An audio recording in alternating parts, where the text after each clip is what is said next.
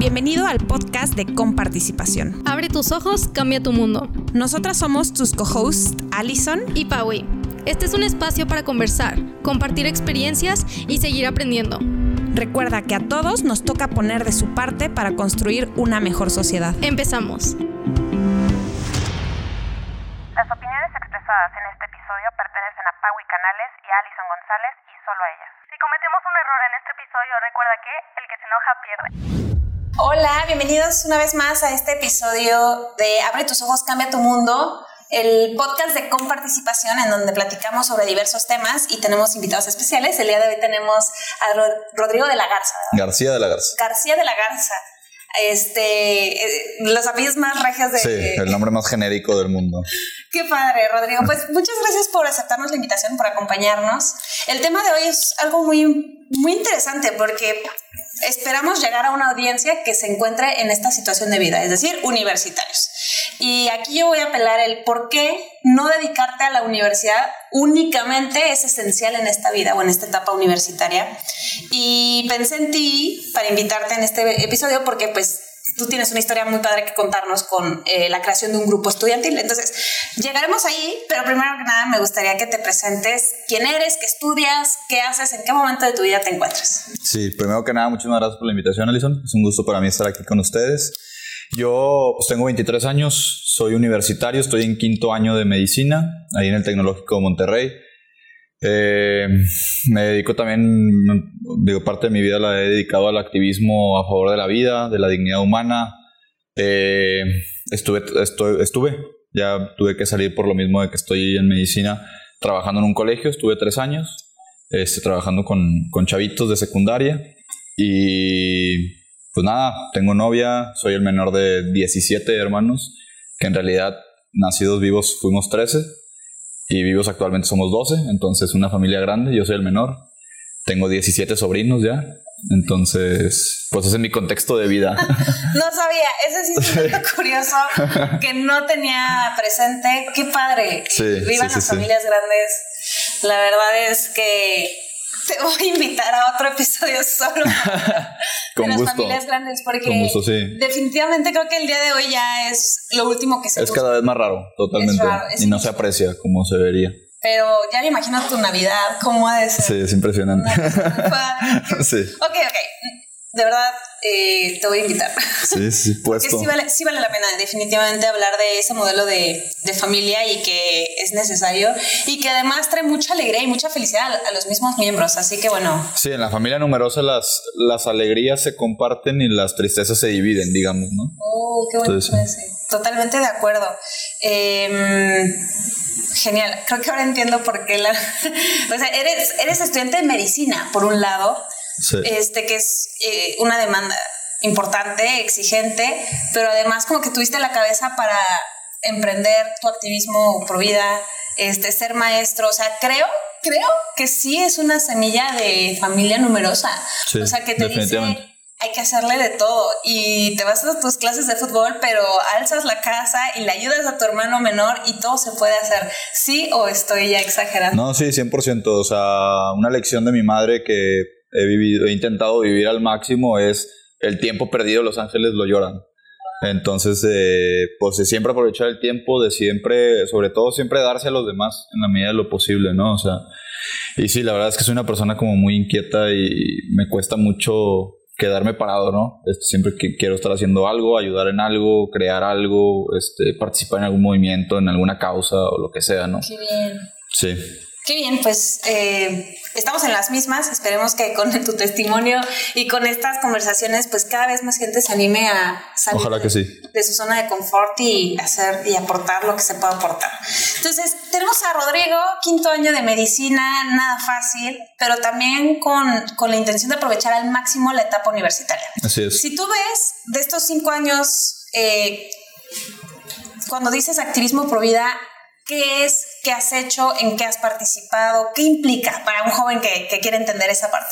Sí, o sea, la cosa empezó porque yo al pasar a, a carrera, eh, o digamos en esas vacaciones entre preparatoria y, y la carrera, mm, empecé con mucha inquietud de, de hacer algo por estos temas eh, del tema del aborto, la ideología de género, el tema de la vida en general, la dignidad humana y demás, la eutanasia y todos estos temas me preocupaban mucho. Yo sí tenía buena formación de parte de mi familia, de, del colegio también en el que estuve, pero me faltaba obviamente mucho más, ¿no? Y creo que es algo esencial en los tiempos de ahora. Hay que estar sumamente estudiados y formados para poder participar en estas conversaciones. Entonces, con esa necesidad de aprendizaje que tenía yo, decidí participar en algo. Entonces, lo primero que encontré fue un grupo que, de jóvenes que se dedicaban a hacer un poco de activismo digital, por así ah, decirlo. La red de jóvenes pro vida. Perfecto. les mandé mensaje por Twitter, entré. Estuve un mes, más o menos, no era lo mío, la verdad. Pero a raíz de eso llegué a una plática de un conferencista muy reconocido internacionalmente y a raíz de, esa, de ir a esa plática y meterme un poquito más en estos temas, me presentan con un grupo de jóvenes que se llama Juventud y Vida Monterrey, Jubi. Entonces, yo ya conocía al director de, el, el, que era director en ese entonces, yo lo conocía de muchos años atrás, pero digo, tampoco era una persona muy cercana a mí ni nada, pero fuimos al mismo colegio y era cinco años mayor que yo. Entonces, pues ya nos volvimos a representar, presentar otra vez, digamos, y ya de ahí entré a Jubi y ahí estuve pues desde el 2019 hasta ahorita sigo. Este, fui subdirector durante dos años, ahora soy el actual director, justamente estamos en etapa de transición, entonces dejaré de serlo pronto, pero ahí seguimos por lo pronto. Y, y luego la otra parte del activismo, además de Jubi, que bueno, Jubi, se, para explicar un poco qué es, se dedica un poco a tres líneas de acción la educación, la parte sociocultural y la parte política. todo el tema político de intentar incidir con los diputados, con los senadores o cualquier representante político para que creen iniciativas que defiendan la vida, la familia y la dignidad humana, eh, sobre todo la vida humana en todas sus etapas, desde el inicio en la gestación hasta la muerte natural. La parte sociocultural tiene que, ver tiene que ver más con el tema de las marchas, con el tema de redes sociales, el tema de la labor social, que es esencial, porque luego nos quedamos mucho en la teoría y al final de cuentas a los desvalidos nadie los atiende. Entonces también esa parte y la parte educativa, sobre todo crear foros eh, donde la gente se pueda capacitar en estos temas, ¿no? Justo ahora el, sábado fuimos a dar una, me digo yo no personalmente, pero fuimos a dar una plática a una, una parroquia que está allá, ¿no? Digo, somos a confesionales, pero si nos lo piden, pues podemos ir a alguna parroquia. Entramos a donde Le entramos a donde nos inviten, ¿no? Eh, y bueno, esa es una parte de mi activismo y la otra parte tiene que ver más, bueno, tengo también un canal de YouTube por ahí donde intento compartir algo de estos valores, va arrancando la verdad. Entrevistas, ¿no? Entrevistas y ahora me he dedicado también a grabar pues yo contenido de, de, de mi parte de cuenta, ¿no? Pero la parte más importante para mí o lo que más, lo más gratificante ha sido la verdad la creación de Vite, sin duda. Entonces yo te digo, desde que entré a carrera tenía la inquietud de hacer algo como que por estos temas dentro de la universidad, porque ya lo estaba haciendo por fuera, pero dentro del TEC me interesaba hacer algo. Y pensé primero en un congreso de bioética. Entonces reuní a dos, tres amigos de medicina que compartían mis valores, pero ni ellos estaban tan convencidos, ni yo estaba tan convencido y tal. Entonces se enfrió un poco la idea y ahí quedó. Pero quedó como que la inquietud de hacer algo, ¿no? Entonces, hablando con otros compañeros, Cintia Canales, eh, que seguro la conoces, y otros, decidimos formar un grupo estudiantil. Entonces ya empezamos el proceso y gracias a Dios fue saliendo adelante y pues ya acabamos de completar el segundo año, vamos por el tercero. El primero lo fungí como, fungí como vicepresidente, después como presidente. Este, y ahora pues ya me tocó cederlo también. Y, pero avanzando y, cada vez es más la gente que está interesada en el proyecto y que se acerca y pregunta y tal y, así, ¿no? Entonces está, está muy padre, la verdad. Me, me, gustó mucho que una cosa te llevó a la otra y la otra te inspiró algo y la otra te dejó una semillita y, y, que volteas a ver y dices, no juegues, o sea, qué buenos años para invertir mi tiempo, además de dedicarme a lo que me tenía que dedicar, que en ese caso es a tu estudio, ¿no? Es, es lo prioritario, pero definitivamente es un, yo lo veo como un llamado, un, pues no todos estamos, no todos sentimos la inquietud, la espinita, nuestro, nuestro contexto nos invita a dedicar tiempo. Entonces, sí, lo que puede ser una charla, un buen mensaje, un video en YouTube, lo que puede, lo que puede inspirar. Lo que puede detonar, ¿no? Y ni cuenta te das. Y justamente eso, o sea, una cosa me fue llevando a la otra y ahí te pones a pensar hacia atrás y dices, oye, qué importante fue que yo me animara a mandarle mensaje, por ejemplo, a la red de jóvenes pro vida, ¿no? Y que me animara a mandarles un mensaje y que me aceptaran en su grupo. Si eso no hubiera pasado, yo no sé si luego hubiera seguido. O si yo no hubiera tenido la oportunidad de participar en ciertos foros, pues no sé si hubiera podido llegar a después formar Vite y luego después de formar Vite, pues defenderlo y tal, porque ha sido toda una serie de, serie de eventos desafortunados, ¿verdad? la creación de Vite, entonces. Ya, llegaremos a ese punto. Pero, por ejemplo, yo estudié en una universidad, allá en Ciudad de México, la UP, en donde realmente no hay mucha apuesta por los grupos universitarios, o al menos en la etapa en la que a mí me tocó estudiar, no la había. Entonces, sí, yo siento que a mí me faltó esa parte de, pues, pues que es una formación integral, pero para afinar o dar tus habilidades, tus tu talento algo que te llame la atención. Para eso son los grupos estudiantiles, ¿no? Hay, de todo tipo, ¿no? Eh, ¿Cómo fue tu experiencia en, en, la universidad en la que estás? Eh, es, es, en el TEC, ¿verdad? En el TEC, sí bueno, definitivamente el TEC tiene una gran apuesta para los grupos estudiantiles. Eh, no había algo similar a lo que hoy es BIT, me imagino, por eso la intención de crearlo. Así es. Eh, ¿cuál, fue tu, em, ¿Cuál fue tu experiencia? ¿Ya habías participado en algún otro grupo estudiantil? ¿Es muy burocrático? ¿Sí es muy genuino? ¿Cómo, ¿Cómo, es este mundo de los grupos estudiantiles? Sí, o sea, en prepa me tocó ser presidente de la sociedad de, de una sociedad de alumnos que había ahí pero la verdad es que en la prepa no era, era, era una dinámica distinta a la que tenemos acá en el Tecnológico de Monterrey.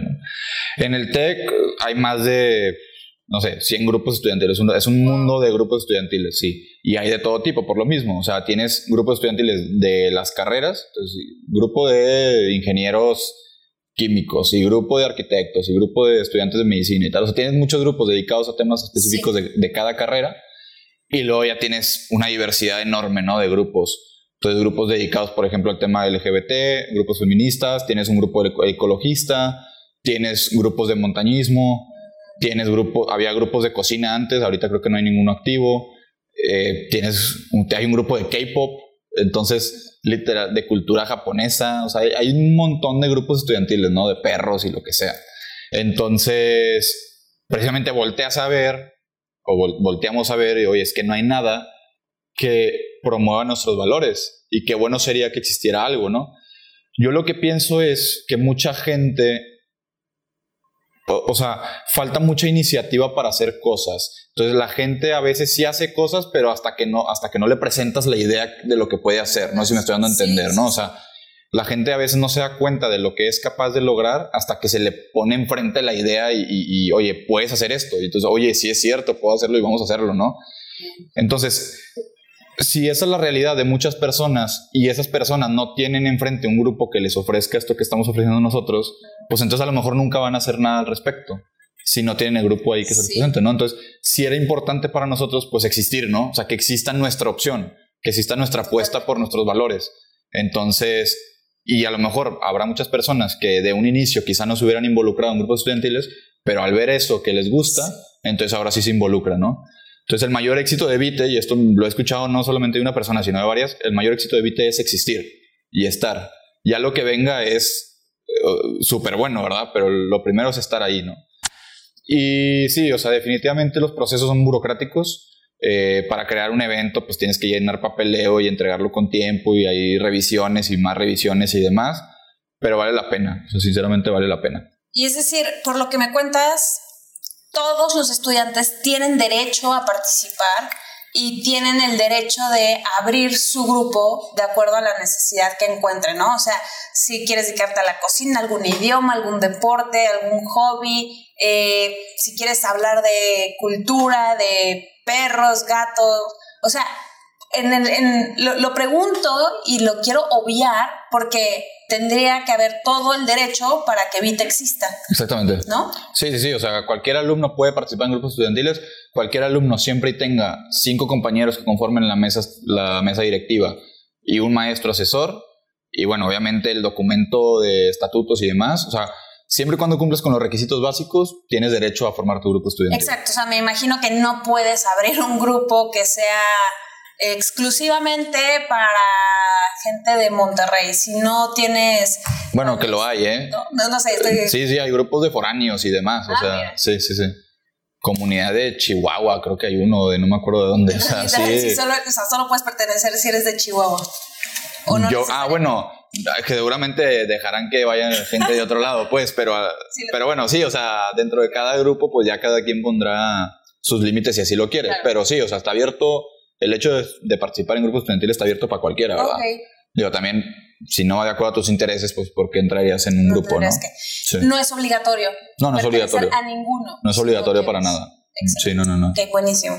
Ahora, quiero que me encuentre, que me cuentes los retos que que fue presentando Vite, desde para registrarse, para existir, hasta para llegar a, su segundo año y empezar por su tercero. O sea, al principio no hubo retos, o sea, el reto fue un poco la comunicación, o sea, la comunicación era un poco dificultosa porque era correos, correos van, correos vienen y los formatos y demás, entonces enfrió un poco la conversación. Ya después que la retomamos un poco, fue muy sencillo, o sea, realmente era llenar ciertos formatos y demás, y nos aceptaron el grupo perfectamente. Julio del 2000 21 nos aceptan el grupo, ¿no? Para iniciar en agosto. O sea, en agosto, finales de agosto, es la toma de protesta, que es un evento que fuera de grupos estudiantiles muy poca gente asiste y muy poca gente lo sigue el evento, digamos, ¿no? Solamente lo sigue la gente de grupos estudiantiles y además era pandemia. Entonces peor ah, porque pues un evento por Zoom, ¿verdad? Fuera de Zoom, o sea, digo, fuera de la pandemia, pues es un evento que se hace en, el auditorio Luis Elizondo y es un, este, con más pompa y demás, ¿no? O sea, es mucho más grande el evento pero al ser por Zoom, pues no se le dio mucha atención, ¿no? Pero a raíz de eso, a, un servidor se le ocurrió hacer un tweet un poco desafortunado anunciando la, llegada de Bit. Y ahí fue donde explotaron las redes sociales y entonces vienen los retos, ¿no? Entonces a la universidad no le gusta el tweet y además no le gusta que se cree polémica en torno a ese tema y en torno, digo, que se mencione tanto a la universidad y, y el tema este, a ver, el tema de la vida es muy, muy debatido lamentablemente, que no debería de ser, ¿no? Pero lamentablemente es muy debatido, entonces crea ruido y hay mucha controversia y hay opiniones encontradas y demás. Entonces eso a la universidad no le gusta y nos, nos clausuran el grupo durante dos, tres meses más o menos. Entonces ese fue el principal reto, ¿no? O sea, volver a sacar un grupo adelante que ya estaba aprobado y que ya estaba todo validado y tal, volverlo a hacer y ahora sabiendo que no quieren que existas, ¿no? Y me lo dicen personas que estuvieron dentro del, del, digamos, del organismo de la Federación de Estudiantes. A ver, hicimos todo lo posible para que no existieran ustedes. Y, y, me lo dicen, aprecio mucho la honestidad, ¿no? Claro. Pero dices, o sea, realmente estaba todo en contra y es muy satisfactorio que a pesar de eso, pues logramos sacarlo adelante, ¿no? ¿Por qué logramos sacarlo adelante? Bueno, pues porque al final de cuentas nuestro objetivo era sano, era honesto, era transparente y presentamos toda la documentación necesaria, todo estaba en regla, entonces ese fue el principal reto. Ya después de ahí pues vienen algunas censuras respecto a algunos conferencistas y pues doble, triple, cuatro revisiones sobre el mismo proyecto y pues estar yendo a la junta y las, luego las juntas se hacen muy cansadas porque tienes que justificar cada pequeño detalle de tu evento y demás. Esos han sido los principales retos, ¿no? Y luego también tienes una opinión estudiantil que a veces no siempre va de acuerdo contigo, ¿no? Que, que, no les gusta, que choca eh, lo que haces y demás. Entonces hay algunos estudiantes que tengo que decir, son pocos, pero tienen voz, ¿no? Y tienen sus derechos de expresar. Entonces, son, son algunos retos que hemos encontrado, pero la verdad es que lo haría una y mil veces otra vez. O sea. A mí me gustaría, como para ir ya este, concluyendo, reuniendo todo, es ¿Tú te llegaste a sentir solo en el tech en el sentido de creo que soy el único que piensa así, creo que soy el único que defiende esto? Este, ¿Llegaste a sentir esa presión de, de no identificar tan fácilmente a quienes compartían tus valores? Primera pregunta. Y segunda, si Vite ayudó no solamente a ti, a toda la comunidad del tech que comparte sus valores a, a identificarse. Sí, claro. El sentimiento de soledad es extraño, porque si, llegas a sentirte solo, pero en el fondo sabes que mucha gente alrededor de ti piensa como tú. Y, una experiencia, por ejemplo, eh, saliendo de una fiesta, o sea, un viernes cualquiera, eh, había, en la fiesta había algunas personas que habían, digamos, que nos habían insultado bastante, ¿no? Y que habían ido muy en contra de nuestro grupo y también a nivel personal, ¿no? Iba saliendo de la fiesta y llega una chava, iba yo con mi novia, y nos dice, este, no les, no les hagan caso, o sea, ustedes tienen la razón. O ustedes, o sigan así, algo, algo así nos dijo, ¿no? Entonces dices, ok, o sea, es que si hay gente que piensa como nosotros, que defiende estos valores y demás, pero no dice nada. Entonces tú en el fondo sabes que es mucha gente la que comparte el mensaje, pero se siente solo porque no están dispuestos a levantar la voz, no están dispuestos a hacer nada al respecto y demás, ¿no? Entonces el sentimiento de soledad es extraño porque no estás solo, pero te sientes muy solo, ¿no? Entonces, afortunadamente con Vite y con todo el, ruido que se hizo, mucha gente se enteró y también por lo mismo mucha gente se acercó, ¿no? Entonces, poco a poco fue muriendo ese, ese, sentimiento de soledad porque ves que gente se interesa, ves que gente sí comparte, ves que gente se acerca y demás. Una de las personas que se acercó, por ejemplo, fue la maestra Ana María Sarmiento, que es una tremenda crack, es la actual asesora del grupo y lo ha hecho fenomenal y nos ha acompañado en cada momento. Y ahí están las juntas y en la primera y en la segunda y en la tercera y cuarta revisión del proyecto, ahí está al pie del cañón ella y, y ella realmente llegó pues caída del cielo, o sea, ella no conocía a Vite, pero gracias a que nos dimos a conocer, pues poco a poco fue, bueno, nos mandó correo y se fue acercando y terminó siendo la asesora del grupo, ¿no? Entonces, sí, gracias a Vite hemos conocido mucho más gente que, que comparte los valores y cada vez el sentimiento de soledad es menos, ¿no? Buenísimo, pues a mí no, me queda más que felicitar y agradecer este tipo de acciones, liderazgos que dices, si volteas a ver, surge como una reacción en cadena que, que empezó con un mensaje. O sea, para que tú hubieras constituido Vite, tuviste que haber enviado ese mensaje y agarrarte un poquito más de valor y conocer un poco más y atreverte un poco más. Y creo que esa es la invitación que queremos hacer. No sabemos que quienes nos están escuchando en qué momento de, de vida se encuentran, a lo mejor ya terminaron la universidad, a lo mejor están por, están por iniciar,